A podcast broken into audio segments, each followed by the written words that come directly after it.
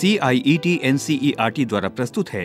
पाठ्यचर्या पर आधारित श्रृंखला ध्वनि शाला तो आइए चलते हैं कक्षा दो की ध्वनि शाला में। बच्चों, आइए हम आज एक दुआ को पढ़ते हैं, जो आपकी इब्तदाई उर्दू की दूसरी जमात में शामिल है। दुआ का अहतमाम आमतौर पर असेंबली में किया जाता है, और इसका मकसद ये होता है कि हम एक अच्छी शुरुआत करें। हमारा दिन अच्छा गुजरे और हम एक नज़म ज़ब्त के पाबंद नज़र आए। भाई, इससे हमें वक्त की पाबंदी का भी पता चलता है। हमारे अंदर खुद अतमादी पैदा होती है। सभी तालब इम एक साथ जमा होते हैं हर क्लास के और वहाँ एक डिसिप्लिन नज़र आता है। तो आइए इस नज़म को हम शुरुआत करते हैं। नज़म का उनवान है दुआ। दुआ कुछ इस तरह से शुरू होती है। अय दुनिया के बाग के माली अय अपने बंदों के वाली, दिल के मालिक, जान के मालिक, दुनिया और जहान के मालिक। दूसरा तुझसा कोई नहीं है, तुझसा दाता कोई नहीं है। बख्श हमारे जिस्म को ताकत, बख्श हमें मेहनत की आदत हिम्मत दे कुछ काम करें हम, जग में रोशन नाम करें हम। इस नज़म को लिखने वाले शफ़ीउद्दीन नैयर हैं। बच्चों के लिए इन्होंने बहुत अहम नज़में लिखी हैं। उन्हीं की नज़मों में से उनके कलाम से एक नज़म यहाँ पर ली गई है, जो पाँच अशार पर मुश्तमिल है।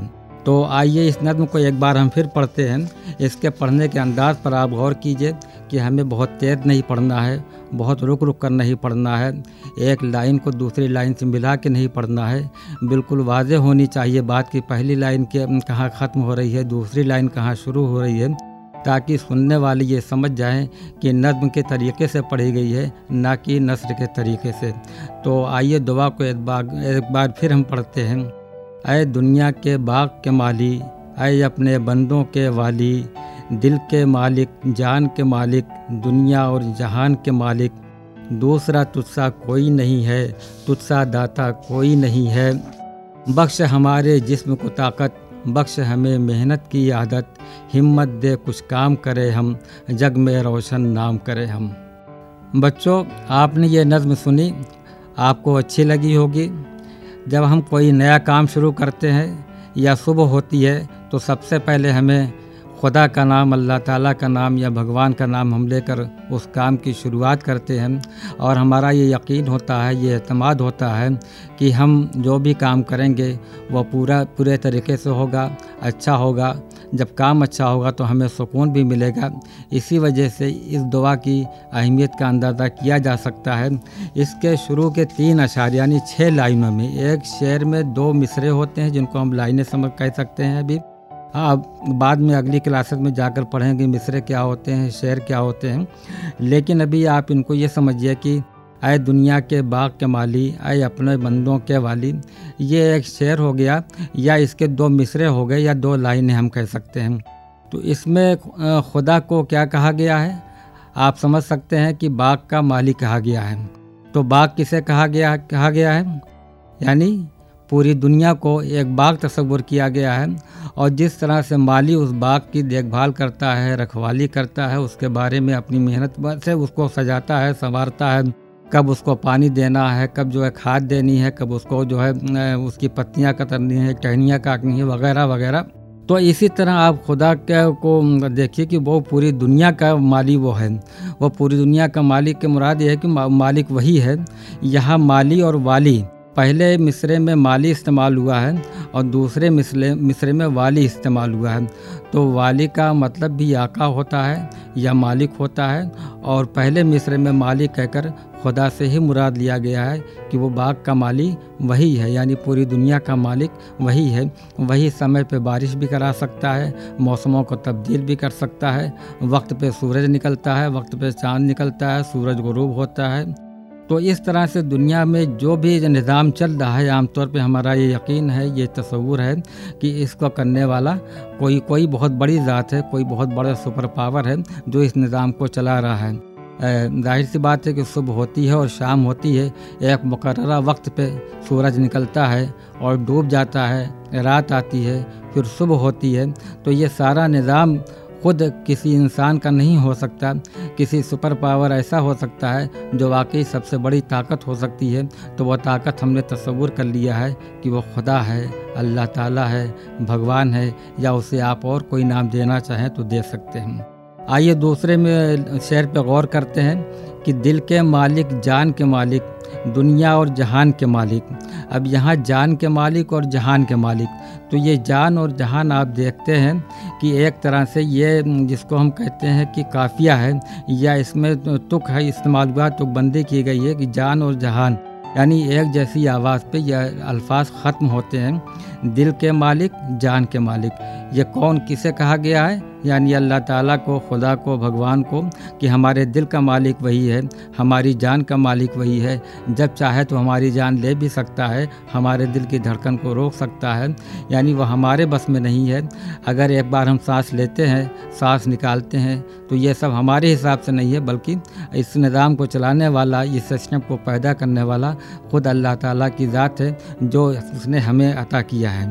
तो वह हमारे दिल का भी मालिक है और हमारी जान का भी मालिक मालिक है। और जान के मालिक से मुराद यह है कि हमारी हस्ती जो है हमारा जो जो कुछ है, उसी की देन है।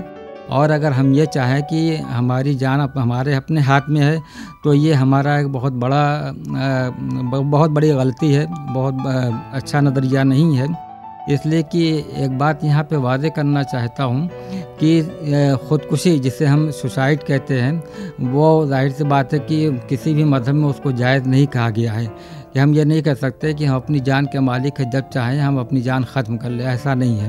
इसलिए कि आपकी जान का मालिक तो सिर्फ़ अल्लाह ताला है, ये उसी को अख्तियार है कि आपको पैदा किया है तो आपकी जान वही भी ले, वही ले सकता है। तो इसी वजह से ख़ुदकुशी को या सुसाइड को हराम कहा गया है। तो जान का मालिक और दिल का मालिक सिर्फ़ अल्लाह ताला है, उसी की ज़ात है जो सुपर पावर है और कोई नहीं है। इसी तरह उसे दुनिया और जहान के मालिक कहा गया है।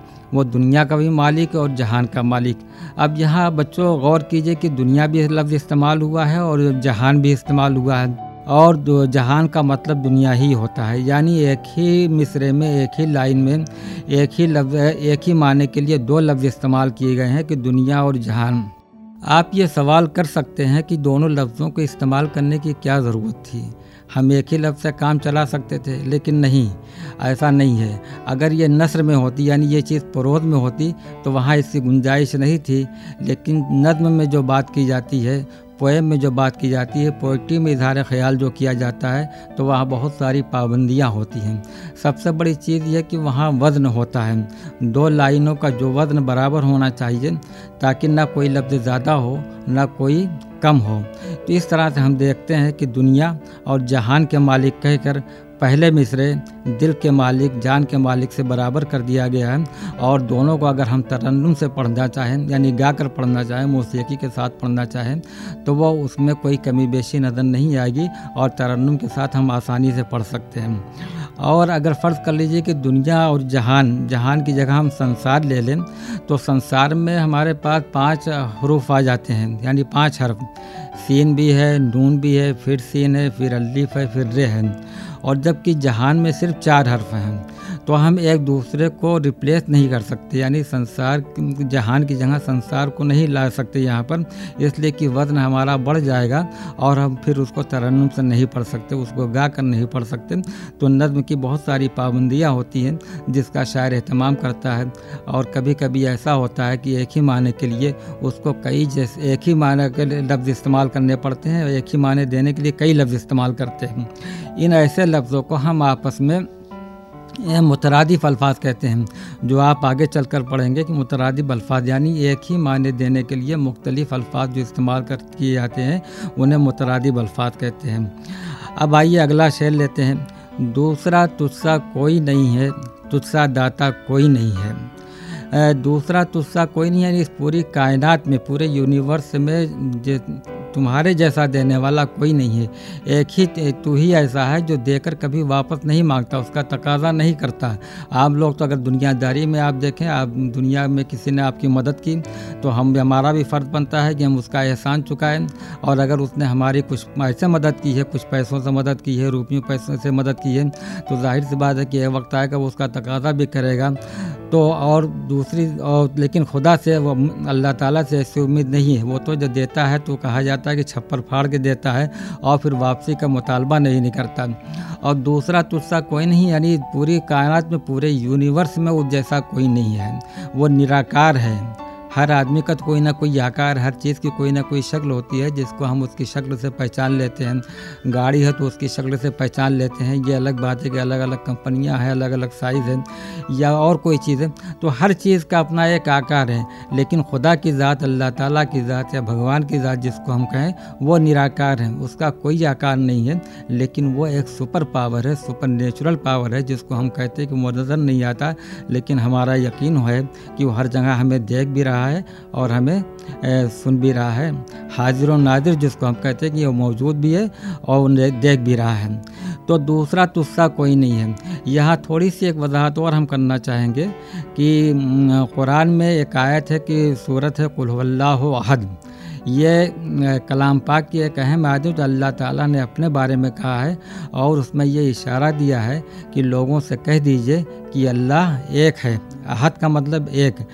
वाहिद का मतलब भी एक होता है, लेकिन अहद और वाहिद में फ़र्क यह है कि वाहिद की कोई मिसाल पूरी दुनिया में मिल सकती है, कहीं और भी मौजूद हो सकती है। लेकिन अहद अगर जब कहा कह दिया अल्लाह ताला ने ख़ुद अपने बारे में तो पूरे यूनिवर्स में उसकी कोई दूसरी मिसाल नहीं है, बेमिसल है। इसी वजह से शायर ने एक बहुत बड़े कंसेप्ट को और बहुत मामूली बातों में अदा कर दिया है कि दूसरा तुस्सा कोई नहीं है। तुझसा दाता कोई नहीं है। दाता का मतलब देने वाला, जो आपकी मदद करे, आपको सहारा दे, कुछ दे दे। तो वो ज़ाहिर सी बात है, जैसा कि पहले हमने वजाहत कर दी कि तुझसा दाता कोई नहीं है। यानी वो एक एक वही ऐसा है, जो कभी देकर वापस नहीं माँगता जो है। जो भी ज़रूरत होती है, उसी से पूरी होती है हमारी। वो कभी हमारी ज़रूरतों को मना नहीं करता, इनकार नहीं करता। वो देता है तो फिर देकर देता नहीं। तुझसा दाता कोई नहीं है। इसमें इसी, इस मिसरे में इसी नुक्ते को, इसी ख्याल को पेश किया गया है। तो ये तीन अशारा आपने शुरू के देखे, जिसमें खुदा की तारीफ़ की गई है। आए दुनिया के बाग के माली आए अपने बंदों के वाली दिल के मालिक, जान के मालिक, दुनिया और जहान के मालिक। दूसरा तुझसा कोई नहीं है तुझसा दाता कोई नहीं है। इन तीन अशार में या छः लाइनों में शायर ने दुआ का जो अहतमाम किया कि वो खुदा की तारीफ़ की है हर एतबार से। उसकी खूबियाँ बयान की हैं, उसकी सिफात बयान की हैं कि उसमें कौन कौन सी खूबियाँ हैं। और फिर आगे के दो अशार आप देखिए कि बख्श हमारे जिस्म को ताकत, यानी खुदा की तारीफ़ करने के बाद अब वो शायर कहता है, बख्श हमारे जिस्म को ताकत, जब जिस्म को हमारे ताकत, बख्श माने, बख्श ना माने देना, अता करना। बख्श हमारे जिस्म को ताकत, यानी हमारे जिस्म को ताकत दीजिए, तभी हम मेहनत कर सकते हैं। अगर जो आपने हमको पैदा किया है तो हमें इस काबिल बनाइए कि दुनिया में हम कुछ काम करें। काम करने के लिए मेहनत करने मेहनत होगी, मेहनत के लिए हमें ताकत चाहिए। तो जब तक हमारे पास ताकत नहीं होगी, हम मेहनत नहीं कर पाएँगे। तो पहले मिसरे में यहाँ ये कहा गया कि बख्श हमारे जिस्म को ताकत यानी हमारे जिस्म को हिम्मत ताकत दीजिए तोानाई दीजिए क़वत दीजिए। उसके बाद इसी शहर के दूसरे मिसरे में बख्श हमें मेहनत की आदत हमें ताकत तो दे दी आपने जिसम भी हमारे पास है ताकत भी, भी है। लेकिन अब हमें क्या करना है? जग में जो रोशन नाम कैसे होगा जब हम मेहनत करेंगे मेहनत की आदत होगी। ऐसा नहीं कि हम बैठे रहें। और सारा काम हमारा हो जाए। मेहनत करने के लिए हमें भाग दौड़ भी करनी पड़ेगी, एक दूसरे से मदद भी लेनी पड़ेगी, एक दूसरे की मदद भी करनी पड़ेगी। और आमतौर पर यह आदत ऐसी है, बगैर मेहनत के आमतौर पर कोई भी आदमी कामयाब नहीं हो सका है। तो शायद ने इसी बात को कहा, ज़ोर दिया है कि हमें मेहनत की आदत, करने की आदत दीजिए, बख्श दीजिए हमें, हमारे अंदर उतनी हिम्मत दीजिए कि हम मेहनत कर सकें। इसी तरह अगले शेर का पहला मिसरा देखे कि हिम्मत दे कुछ काम करें हम। वहाँ तो पहले ताकत मांगी, फिर मेहनत के लिए दरख्वास्त की। अब फिर बात है हिम्मत की आ रही कि हिम्मत दीजिए, कुछ हिम्मत दे, कुछ काम करें हम। हमारे अंदर ताकत भी आ गई, मेहनत भी हमने कर ली, लेकिन हमारे अंदर अभी वो हौसला नहीं है, वो हिम्मत नहीं है। तो खुदा से वो दुआ कर रहा है शायर कि अः खुदा ताला आए अल्लाह ताला आए खुदा वंद करीम, हमें हिम्मत दीजिए कि हम कुछ काम करें। कुछ काम तो मुराद ये कि जो भी हम करना चाहें, जो भी शुरू करें, उसमें हम कामयाबी अता करें। जब हम कामयाब होंगे तो जग में रोशन नाम करें हम। तो जग यहाँ फिर जग माने दुनिया आ गई। पहले एक दुनिया लफ्ज़ आया था, उसका मुतबादिल आया था जहान, और यहाँ फिर जग आ गया। तो जग के मुझसे मुराद दुनिया है। जग में रोशन नाम करें हम। तो यहाँ पे रोशन माने अपने नाम को अच्छा नाम हमारा हो, लोग उसको पहचाने, लोग उसकी तारीफ़ करें, और हमारे काम की तारीफ़ हो। रोशन नाम करने से मुराद ये है कि हमारी खूबियाँ लोगों तक पहुँचें। यहाँ एक लफ्ज़ जो रोशन नहीं पढ़ेंगे इसको रोशन पढ़ेंगे। तो इस तरह से ये नज़म आप समझ गए होंगे कि इसमें क्या ख़ास बात की गई है। शायद ने पहले तीन अशार में पहले यानी पहली छः लाइनों में खुदा की सिफात बयान कर की हैं, खुदा की खूबियाँ बयान की हैं और उन खूबियों का बयान करने के बाद आखिरी चार लाइनों में वो कहता है कि हमारे जिस्म को ताकत भी ज़रूरत है, हमें मेहनत की आदत करने की चाहिए और हिम्मत भी दीजिए ताकि हम दुनिया में रहकर अपना नाम रोशन कर सकें।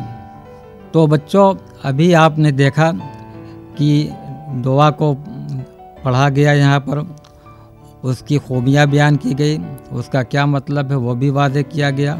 उम्मीद है कि आप नज्म को अच्छी तरह से समझ गए होंगे और हम ये उम्मीद करते हैं कि आप इस नज्म को याद करेंगे और अपनी असेंबली में भी पढ़ेंगे, अपने घर में भी पढ़ सकते हैं और इसको गुनगुना भी सकते हैं, तरन्नुम से भी पढ़ सकते हैं और अपने वालदेन को यानी अपने पेरेंट्स को भी सुना सकते हैं। चूँकि आप स्कूल में आए हुए हैं, उर्दू ज़बान की तालीम हासिल कर रहे हैं तो कोई ज़बान सीखने के लिए जैसा कि हमें मालूम है कि उसकी चार बुनियादी महारतें होती हैं, यानी सुनना, बोलना, पढ़ना और लिखना। चूँकि सुनना और बोलना आप शुरू से करते आए हैं, घर से ही इस महारतों को सीख रहे हैं, उसमें और इजाफ़ा होने की ज़रूरत है, लेकिन दो महारतें बहुत अहम है और हैं, यानी वो पढ़ना और लिखना। और यही दो महारतें ऐसी हैं, जो किसी इंसान की पर्सनालिटी को ज़ाहिर करती हैं।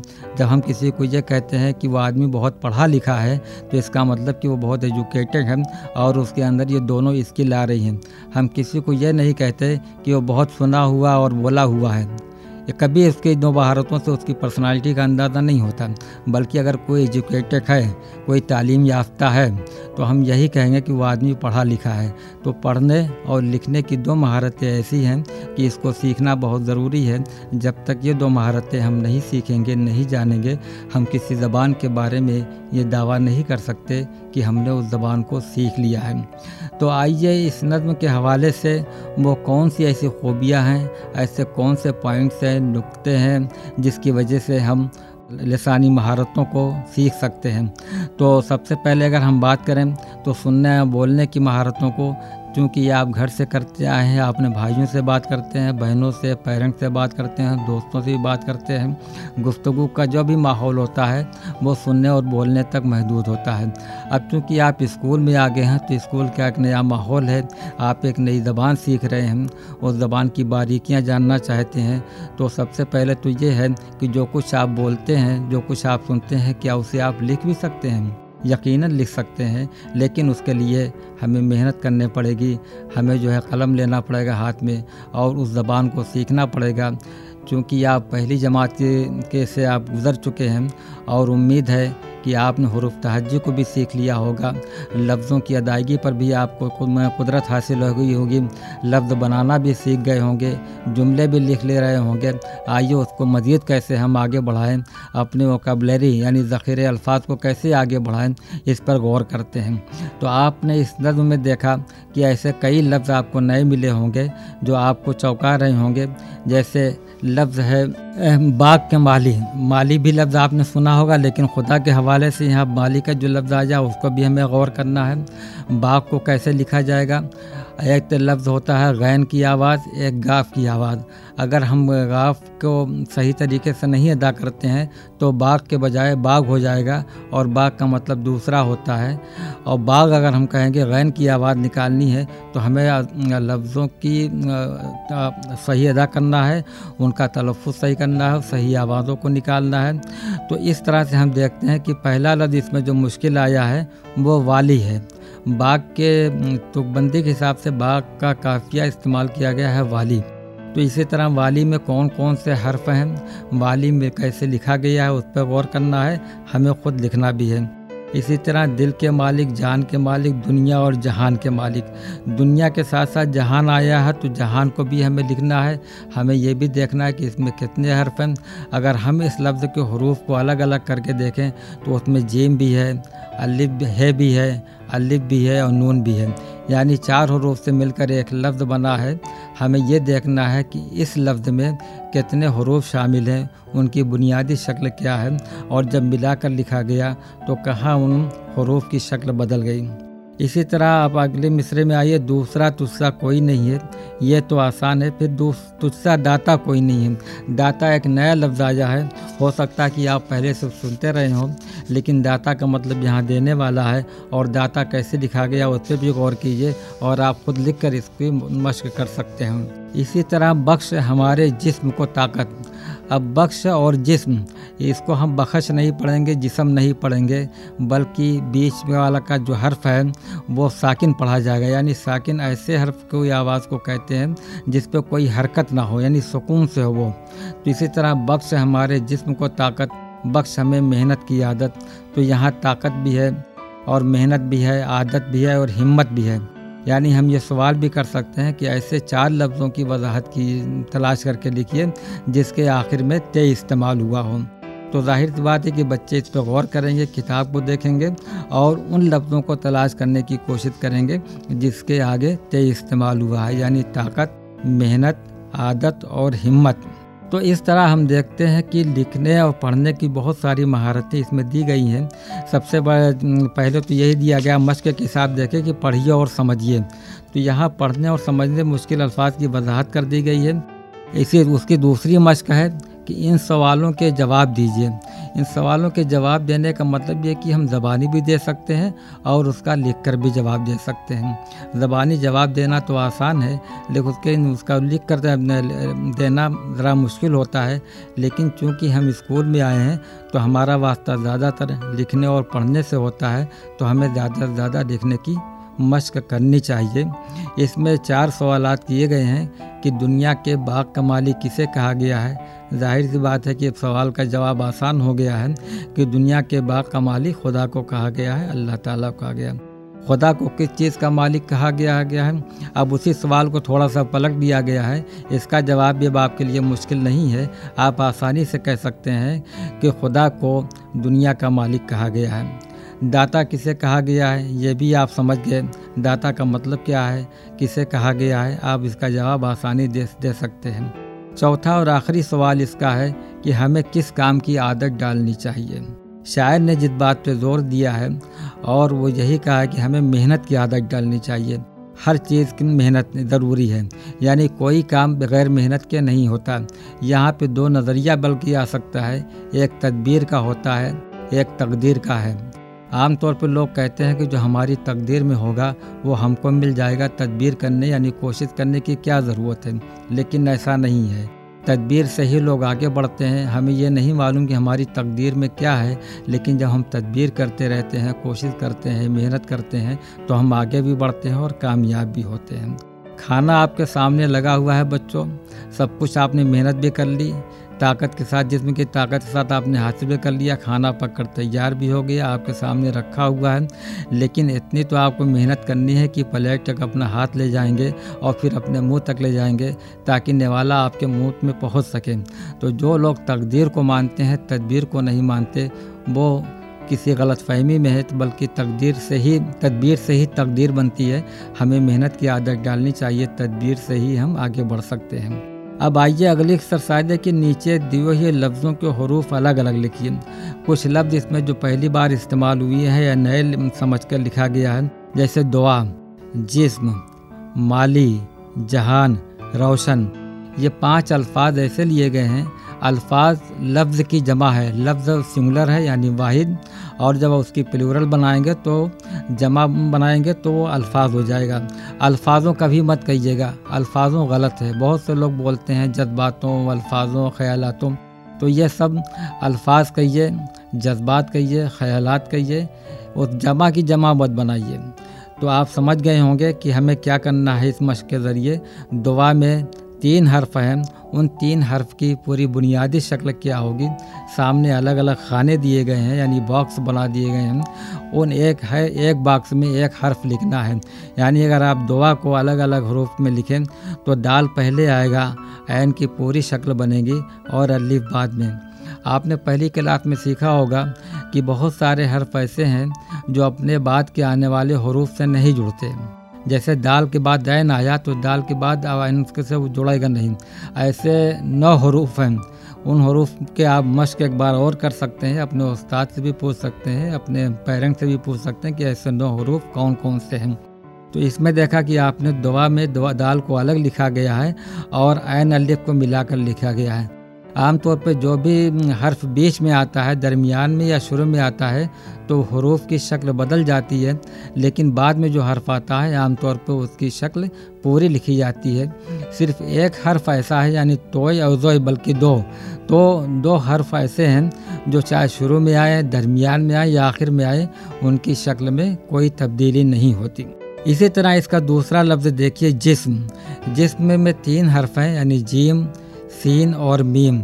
वो अलग अलग कैसे लिखे जाएँगे तीनों हरूफ सामने खाने में लिखना है।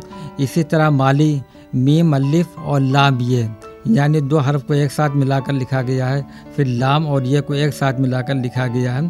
तो इसमें चार हर्फ हैं। इन चारों हरूफ की बुनियादी शक्ल क्या होगी, वो आपको सामने बने खाने में लिखना है। इसी तरह अगला लफ्ज़ है जहान। जहान में भी चार लफ्ज़ हैं अच्छा चार हर्फ हैं। जीम है, अलिफ और नून। आपने देखा कि अलिफ के बाद जो नून है, वो बिल्कुल अलग लिखा गया है, क्योंकि हमने बताया कि ऐसे नौ हरूफ हैं जो अपने बाद आने वाले हरूफ से नहीं मिलते। तो आप जहान को कैसे लिखेंगे अलग अलग करके हरूफ की शक्ल में? सामने चार खाने दिए हो गए हर खाने में एक एक हर्फ को आप लोग लिखना है। इसी तरह पाँचवा हर्फ है रोशन। रे भी है, वाव भी है, शीन है और नून। आप इस पर गौर करेंगे, रे के बाद वाव नहीं मिला हुआ, वाव के बाद शीन से नहीं मिला है। यानी इसमें दो हर्फ अलग अलग कर दिए गए हैं, सिर्फ़ शीन और नून को मिलाकर लिखा गया है। तो आपके लिए आसानी ये हो गई कि रे को आप उसी तरह लिखेंगे जैसे लफ्ज़ में लिखा हुआ है। वाव को भी उसी तरह लिखेंगे जैसे लफ्ज़ में लिखा हुआ है। सिर्फ़ शीन को आपको अलग करना है और नून को अलग करना है। अब आइए हरूफ को मिलाकर लफ्ज़ बनाइए। अगली मश्क ये है। अभी आप तुम वो मश्क कर रहे थे कि आपके लफ्ज़ में जो हर दिए गए हैं, उसमें कितने हरूफ शामिल है, वो अलग अलग उनकी शक्ल क्या है। अब हरूफ को मिलाकर लफ्ज़ बनाइए। इन मशकों का मतलब ये होता है कि आप हरूफ को पहचानते हैं कि नहीं पहचानते उनकी बुनियादी शक्लों से वाकिफ़ हैं कि नहीं वाकिफ़ हैं। हरूफ को मिलाकर लफ्ज़ बनाने का मकसद ये है कि आप जब लफ्ज़ बनाएँगे तो क्या उनका हर्फ किस तरह बदल जाता है? कैसे जोड़ा जाता है? उसकी बुनियादी शक्ल किस तरह तब्दील हो जाती है, इस पर गौर करना है। तो बच्चों, अभी आपने देखा कि हम लफ्ज़ों को हरूफ अलग कर रहे थे, हरूफ को मिलाकर लफ्ज़ इसी तरह हम बना सकते हैं। फिर बहुत सारे जो है ऐसे मिसरे हैं जिनमें एक एक लफ्ज़ निकाल दिया गया है, उन लफ्ज़ों की मदद से आपके खालू जगहों को पुर करना है। और अभी आपने देखा कि हमने वादे भी किया कि दुनिया, जहान, जग वगैरह तीनों के मानी एक ही हैं। इसी तरह आपके किताब में, सबक में ऐसे कई लफ्ज़ हैं, जैसे मालिक, दाता, वाली, खुदा, इसी तरह ताकत और क़वत। तो इस तरह हम देखते हैं कि हम इस सबक के ज़रिए बहुत सी एक्सरसाइज कर सकते हैं और अपने सुनने, बोलने, पढ़ने और लिखने की महारतों को फ़रोग दे सकते हैं। आखिर में कुछ अल्फाज ऐसे दिए गए हैं जो पहली बार इस्तेमाल हुए हैं और यह हम समझते हैं कि इनको लिखा जाना चाहिए। खुशखत लिखना, यानी सुलेख लिखना या जिसको हम कर्सिव राइटिंग कहते हैं, उसके ज़रिए हमारी जब तक कितने ज़बान पे कितने भी अच्छी नॉलेज हमारी हो, लेकिन अगर हमारी तहरीर अच्छी नहीं है राइटिंग अच्छी नहीं है तो उसका इम्प्रेशन बहुत अच्छा नहीं होता। तो हमें ज़बान सीखने के साथ साथ हमें अपनी तहरीर पर भी तवज्जो देनी चाहिए ताकि हम बेहतर से बेहतर खुशखत लिख सकें जो है। तो बच्चों, अभी आपने यह सबक पढ़ा, दुआ, आपने सारी चीज़ें सीख कर ली होंगी और सीखेंगे मश्क इस पर करने की ज़रूरत है। बहुत बहुत शुक्रिया आपका। साथियों, अभी आपने सुना पाठ्यचर्या पर आधारित ध्वनिशाला। निर्माण सहयोग, मीनाक्षी कुकरेती और तनु गुप्ता, ध्वनियांकन, शानु मुक्सीम और विकास सांगवान। निर्माण वंदना अरिमर्दन तथा प्रस्तुति C I E T N C E R T Nai Delhi, Bharat.